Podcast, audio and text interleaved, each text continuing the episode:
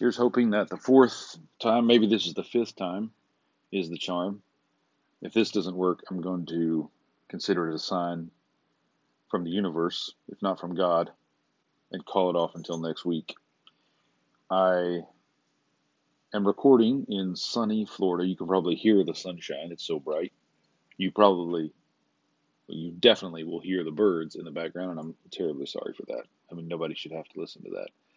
But in this case, if you're going to listen to these reflections, which I wouldn't blame you if you didn't, but know that I've worked really hard to get these out.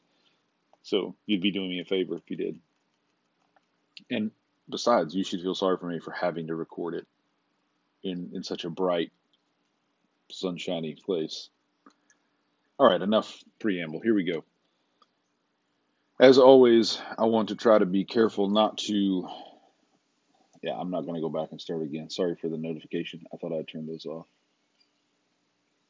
No matter how bad this goes, well, I shouldn't say no matter how bad it goes, but I'm going to try not to start over. Right? So here we go. Trying again.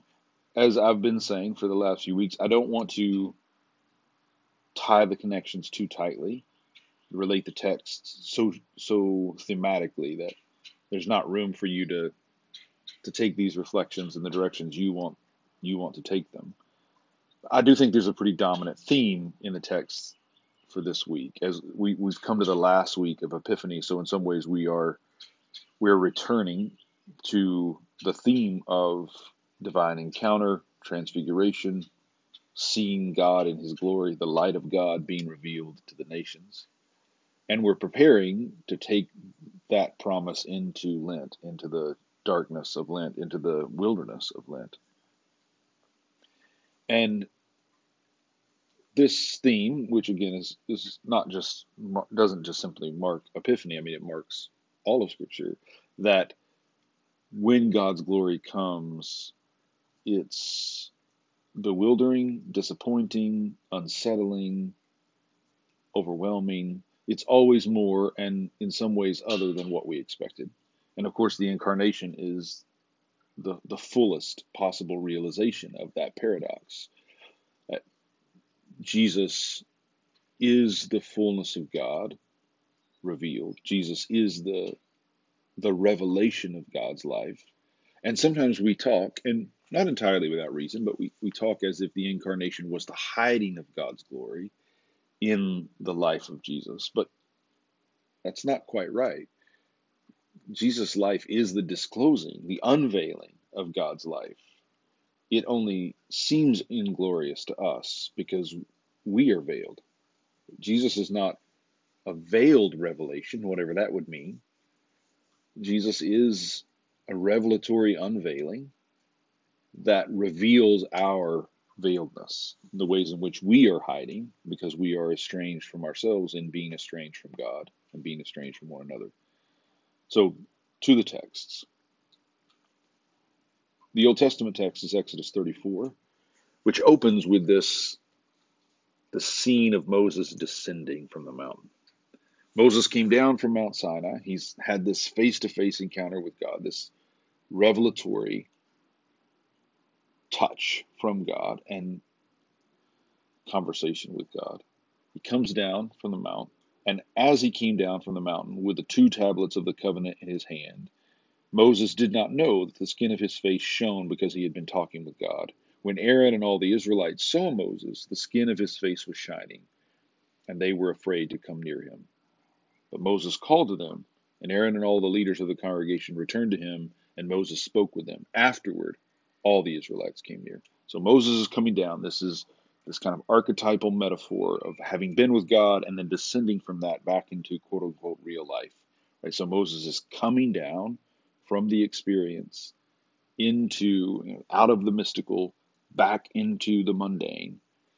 And he's pregnant with the word. Like Mary, he's bearing the word of God. He's received the word of God.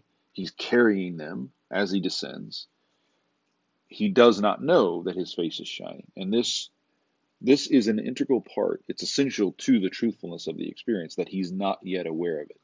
So he's been with God, He's communed with God face to face. His face has lit up because of it. The, the face of God has shined upon him, as in the priestly blessing. And because of that, his face is shining. But he doesn't know it. So you have a kind of contrast here with Jeremiah, who the prophet of doom, the prophet of lost causes, the, prophet of tears. Jeremiah has burning without shining. His his sense of the word of God is that it's eating him up from within. He, he's he's engulfed in the flames, the, the, the wrath of God that is within him. A word against the sins of his people is a word that is devouring him from within. But there's no shining.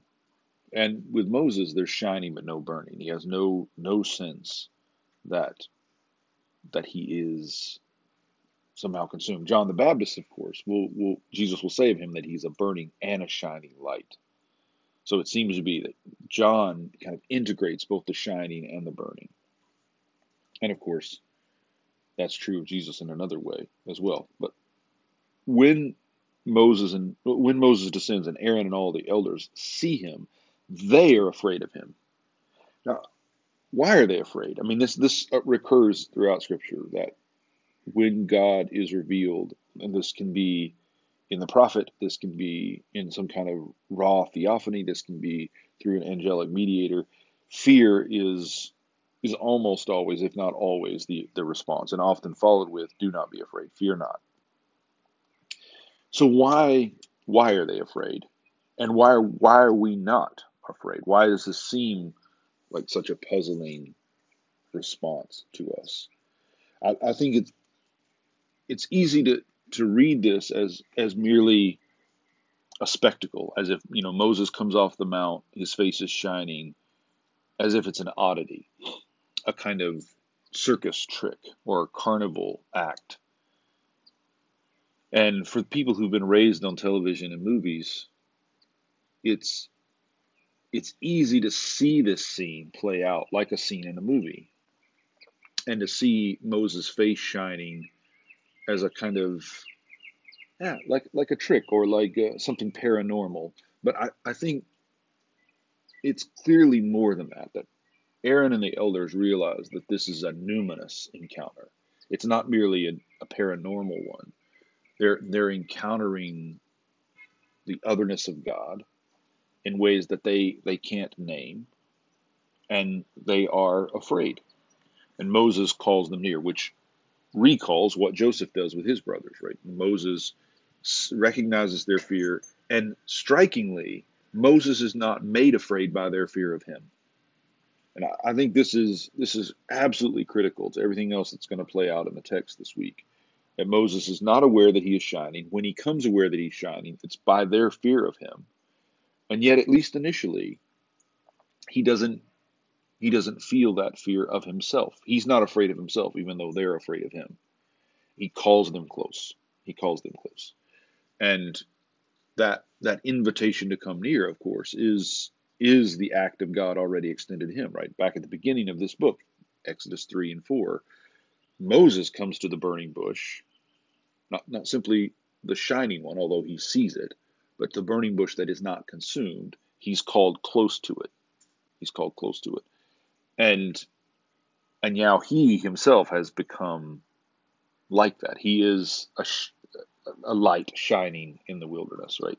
And he's coming to them now rather than them turning aside to him. And for a while at least, he holds true to the character of the God who's been revealed to him. But as you'll see, as as the story plays out, Moses begins to lose his way.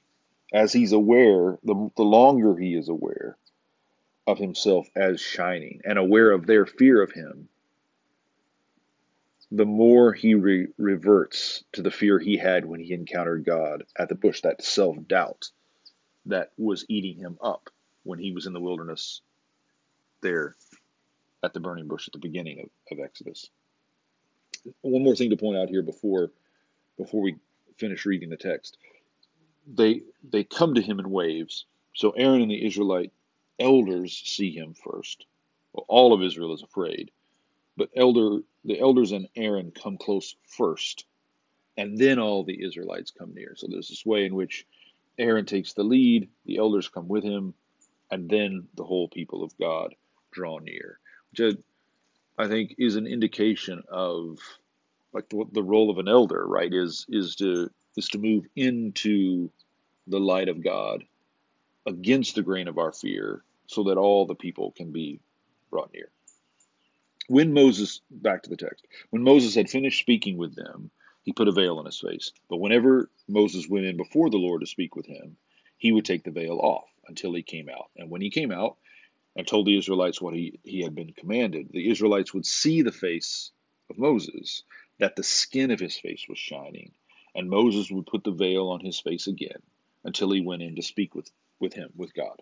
So what you have here is a, is a kind of pattern that develops. So after Moses has been on the mountain, now at the foot of the mountain, as he goes into the presence of God and out, speaking on God's behalf and living among the people, a, a kind of pattern, a cycle develops in which while he's with God, he's unmasked, unveiled. He comes out from the presence of God to face the people. And while he's facing the people, he's unveiled. His face is shining, and they see his face shining, and they know his face is shining because the face of the Lord has shone upon him. But then, in the aftermath, before he turns back to the Lord, while he is with the people in that intervening time, so not literally, but metaphorically, in the Monday to Saturday time between the Sunday experiences, Moses veils himself. And the text says nothing about why. It says nothing about what motivates him, what leads him to do this, but he does veil himself. And that gap, that lack of explanation, which we can't help but ask, why is he veiling himself? The text doesn't supply an answer. It comes in Paul's argument in 2 Corinthians 3. So let's turn to the, the New Testament reading. I'm not going to do a lot here with what's happening in 2 Corinthians except to say Paul is writing to a church that he founded in Corinth that at one time looked to him as their apostle, as their father in the faith, as their their leader in the I hate the term leader just because it's such a bland term now, but uh, he was the face of God for them, the voice of God, the, this apostle, father, instructor, master, rabbi, and as time goes by, more and more voices, including a, a, group from Jerusalem, from the church in Jerusalem, more and more voices kind of make themselves heard in this community. And the suggestion is that the, Paul doesn't really have the whole truth. And what, what plays out over time is that Paul loses a popularity contest. So there these what he calls super apostles, mockingly calls super apostles, who come from the church in Jerusalem. They have letters of recommendation they at least claim to perform more miracles. They're more polished speakers. They receive patronage from the Corinthian churches. All in all of these ways, they they turn out to be more impressive than Paul. And Paul loses the the popularity contest, and the church turns from him to these other apostles, to these super apostles, who he says are are not truly their fathers, not truly their apostles. So what we have in Second Corinthians then is a series of arguments in which Paul is trying to win back the Corinthians to the faith that he has entrusted to them, to the call that he shares with them.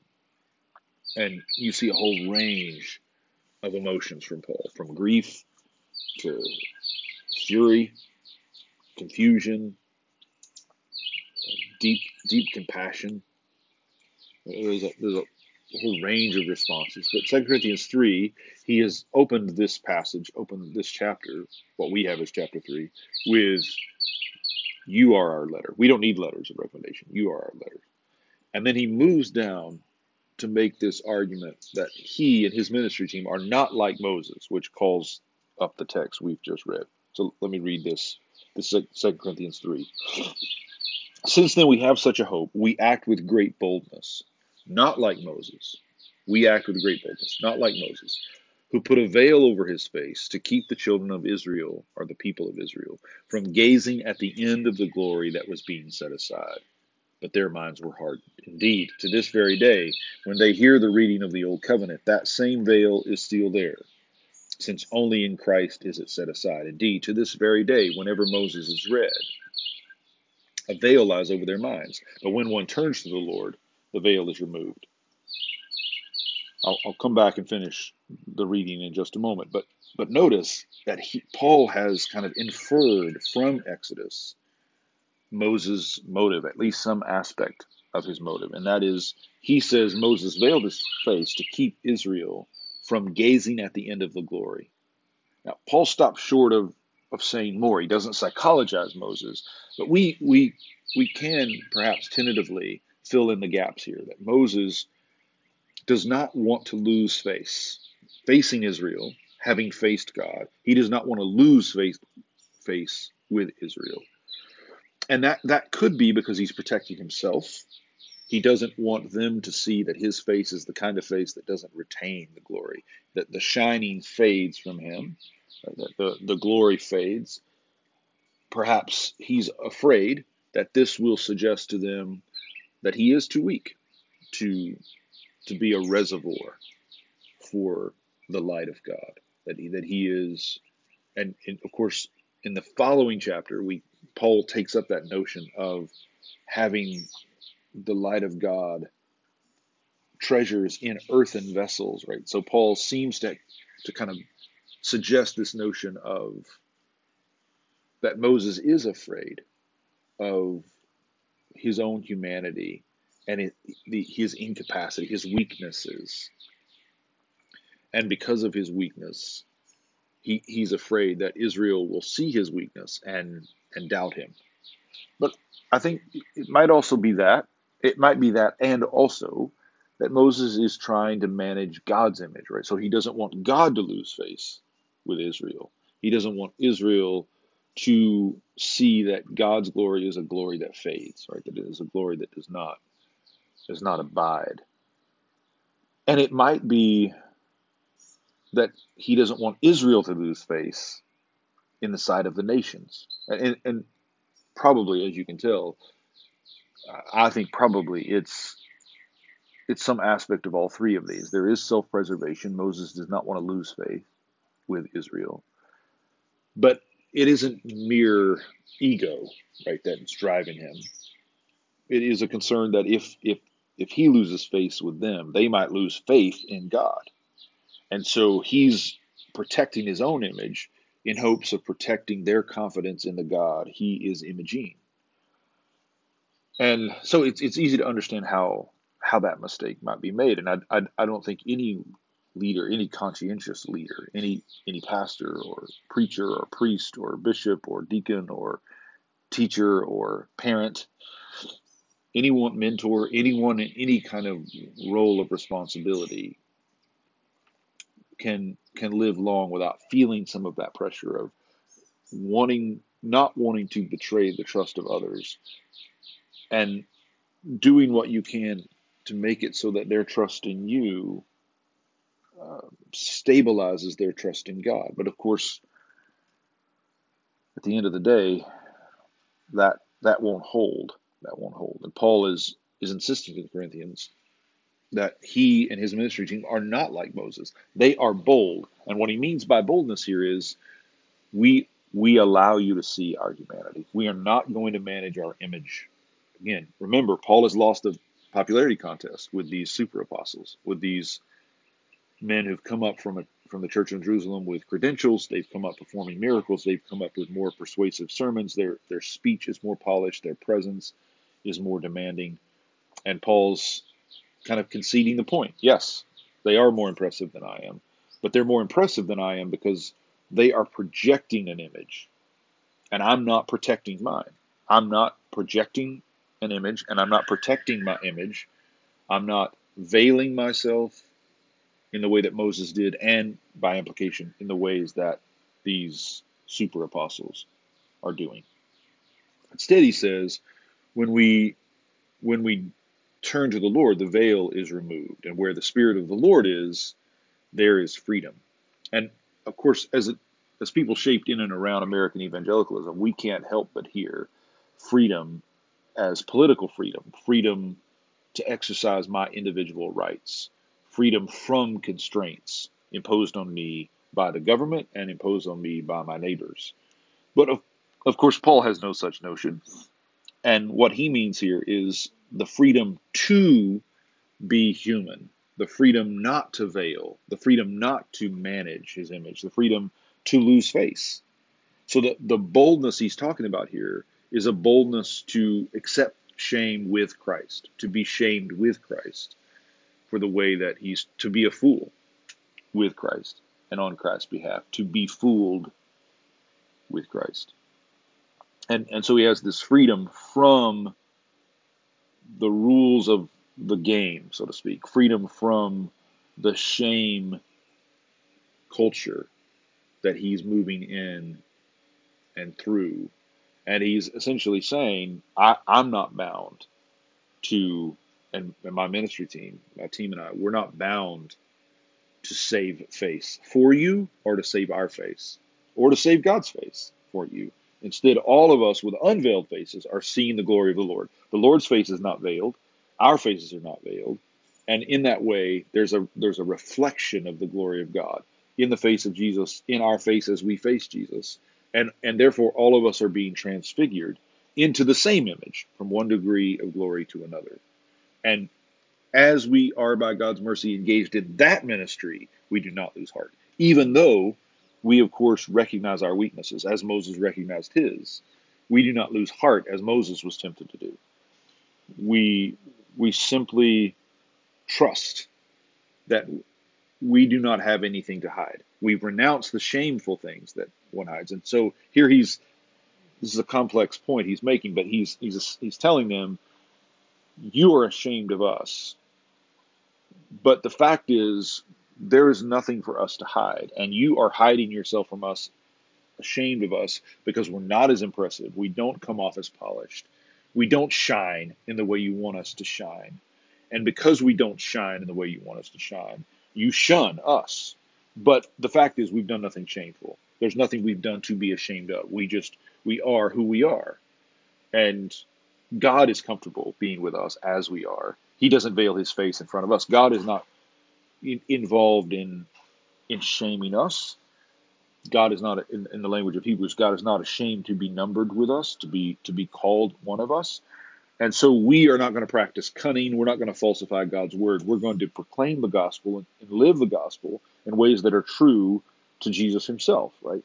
And Jesus did not shine in the way that it was expected, right? He is the light of the world. He's the one who enlightens everyone who comes into the world.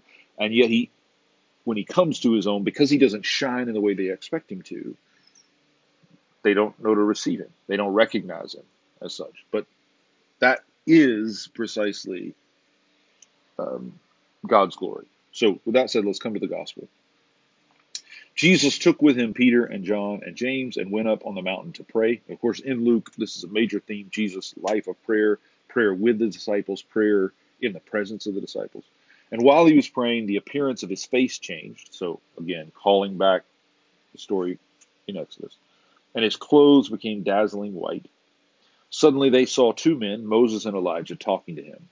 They appeared in glory and were speaking of his departure. Now, lot, which I'm sure you've already thought about, but a lot here to unpack in terms of Moses and Elijah are archetypal figures of prophecy in Israel's history, but their lives in in at least partial failure. They they if not entirely disobedient, they are largely unfaithful, and their lives end under under a question mark. And Moses, of course, is not allowed to see the promised land. I mean, he's allowed to see it. He's not allowed to enter it. And yet here he is in the promised land. And what, what's being suggested, among other things, is that Jesus and his exodus that they're talking with him about his departure, which he's about to accomplish in Jerusalem. His exodus is bringing them into their own fulfillment that they had not realized in their lifetime. So, the, in a way, their intercessory work, dead in the Lord, having died, even though not fully faithful, they die in the Lord, and because of that, they enter into the intercession that is taken up into Christ's fulfilling work.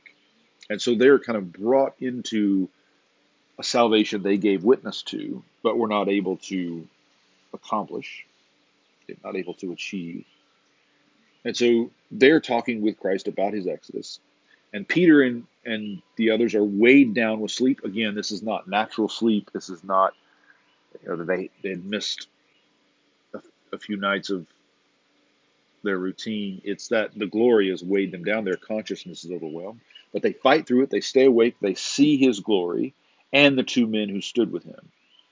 Just as they were leaving, Peter says to Jesus, Master, it is good for us to be here. Let us make three dwellings one for you, one for Moses, one for Elijah, not knowing what he said. Now, of course, the most familiar reading of this is that Peter is making the mistake of thinking that Jesus is just one more of the prophets, that he's one of the prophets alongside Moses and Elijah. And maybe, maybe that's true. But I'm not sure because he does, the text does say they saw his glory and the two men. So it's as if they, the, the witnesses, Peter, John, and James, they recognize Jesus is glorious in a way that Moses and Elijah are not. And therefore, one more note here. They they also see that Moses and Elijah there are to talk about Jesus' work, right? So they recognize that Moses and Elijah have come to talk with Jesus about what he has to do. And they might even be overhearing it. We don't know. They see his glory, and we're told that Moses and Elijah are talking with him, but only that they see them talking. So we don't know if they hear what Moses and Elijah are saying. But I mean, they know the text as well as you and I do. And so they can surely put two and two together, even under the conditions of this ecstatic experience. So I, I don't think it's that Peter and the others think are, are failing to recognize Jesus' distinctness, his his uniqueness. I think it's instead that Peter is speaking up out of fear, the same fear that Moses feels, the same fear that Paul fear, felt and then rejected. And that is, Peter has come aware of himself in this moment and is protecting James and John. And when he speaks, he's speaking without without knowing what he's saying, right? And and it's a another way of doing what in Matthew 16 Jesus calls satanic. It's trying to keep Jesus, not intentionally, not intentionally, but still purposefully, trying to keep Jesus from carrying out his exodus. Let us make three dwellings, meaning you don't have to make your exodus. We can stay here. We can stay here. We we don't have to go to Jerusalem. You don't have to be betrayed. You don't have to be killed. You don't have to be buried. We we can we can find some other way around. And of course, this is the satanic temptation, right? That God's will can be fulfilled some other way, some way that preserves your your life as you want it, as you've known it. And while he's saying this, the cloud descends and overshadows them, and they are terrified. So, what's striking here is that they, at least in Luke's telling, they don't seem to be terrified by the light, they're terrified by the darkness. They're terrified by the cloud. And when the cloud comes and they're enveloped in it, wrapped up in it, they hear the voice, This is my son, my chosen, listen to him. So now we get a kind of shifting from seeing to listening. Don't, don't look at the light, listen to what is being said. When the voice speaks, Jesus is found alone, and they keep silent. And they tell no one about any of the things they had seen. And again, I don't want to overstress the seeing hearing difference, but I think there's something there to, to attend to, at least carefully. So just just a note here about I mean this is the season of Epiphany, but it's the last step in this season as we move toward Lent. And what we what we need to hear here, I think, is this the need for a kind of divine darkness. So there's there's a kind of darkness, what we might call the darkness of ignorance, the darkness of, of simply not knowing, the, the darkness of the, the babe in the womb. There's the darkness of deception where we are misled by the enemy. But then I think there is a darkness of revelation that is necessary. What it's closely related to the dark night of the soul that St. John of the Cross talks about. It's not always tied to deep suffering, although I think it almost certainly usually it, it usually is and almost certainly will eventually lead there because God is present to those who are suffering. As as you've probably heard me say before, I don't think God wants us to suffer, but God wants us to be with those who are suffering, and He wants suffering to go through us. He doesn't want us to go through it, but He wants it to go through us for the sake of those who are who are neglected, God forsaken, broken by the way the world works, and so on. So, what's happening here is that they see the light, they see Jesus' glory, but it isn't, it doesn't change them. It, it isn't, you know, there's that promise in First John that we will be like him when we see him as he is. So there's a way of Jesus being seen that is transfiguring for us. He's not only transfigured in front of us, but we are transfigured by his appearance.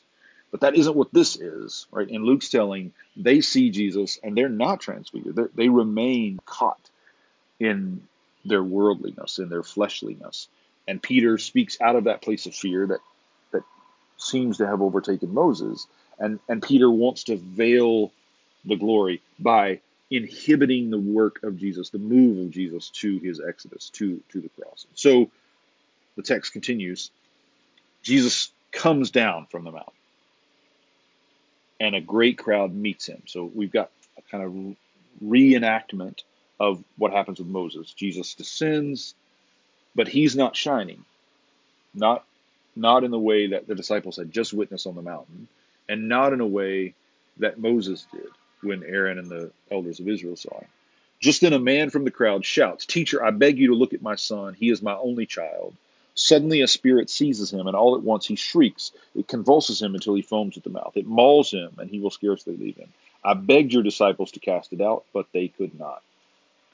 And Jesus answered, You faithless and perverse generation, how much longer must I be with you and bear with you? Bring your son here. While he was coming, the demon dashed him to the ground in convulsions, but Jesus rebuked the unclean spirit, healed the boy, and gave him back to his father and all were astonished or astounded at the greatness of God. So a few quick comments. First, I think there's a there's a fundamental difference here between being astounded at the greatness of God and the silence the disciples keep when they come off the mountain. So there's a there's a kind of astonishment, being astonied, as the King James had it, that that hardens us. Right. So you notice in the in the New Testament reading, Paul says that they they see Moses, but because he's because he veils himself, they are hardened. So there's a kind of experience of the truth, a kind of experience of the saint and the holy, the the of the scriptures, of the prophetic, of the miracle, a kind of brushing up against God's presence and act in the world that astonishes us but leaves us hardened. It turns us into stones. It doesn't grind us so that we become bread. It, it makes us stones. And of course, that has to do not with the way God is revealed, but with the way we receive it, like how we welcome or do not welcome that revelation. And I, I think here, and perhaps I'm overreading, but I think there's a, a kind of astonishment in the crowd that shows they're caught up in the spectacle of the miracle. They don't see what's there to be seen. They're they're looking for a kind of shining, a kind of polish that God is simply uninterested in and, and opposed to. Not only uninterested in, but out and out opposed to. The disciples, though, come off the mountain keeping a kind of silence that's pregnant, like Moses coming off the mountain is pregnant with the word of God. And that's a contemplative silence, where they're not hardened, but they're broken open.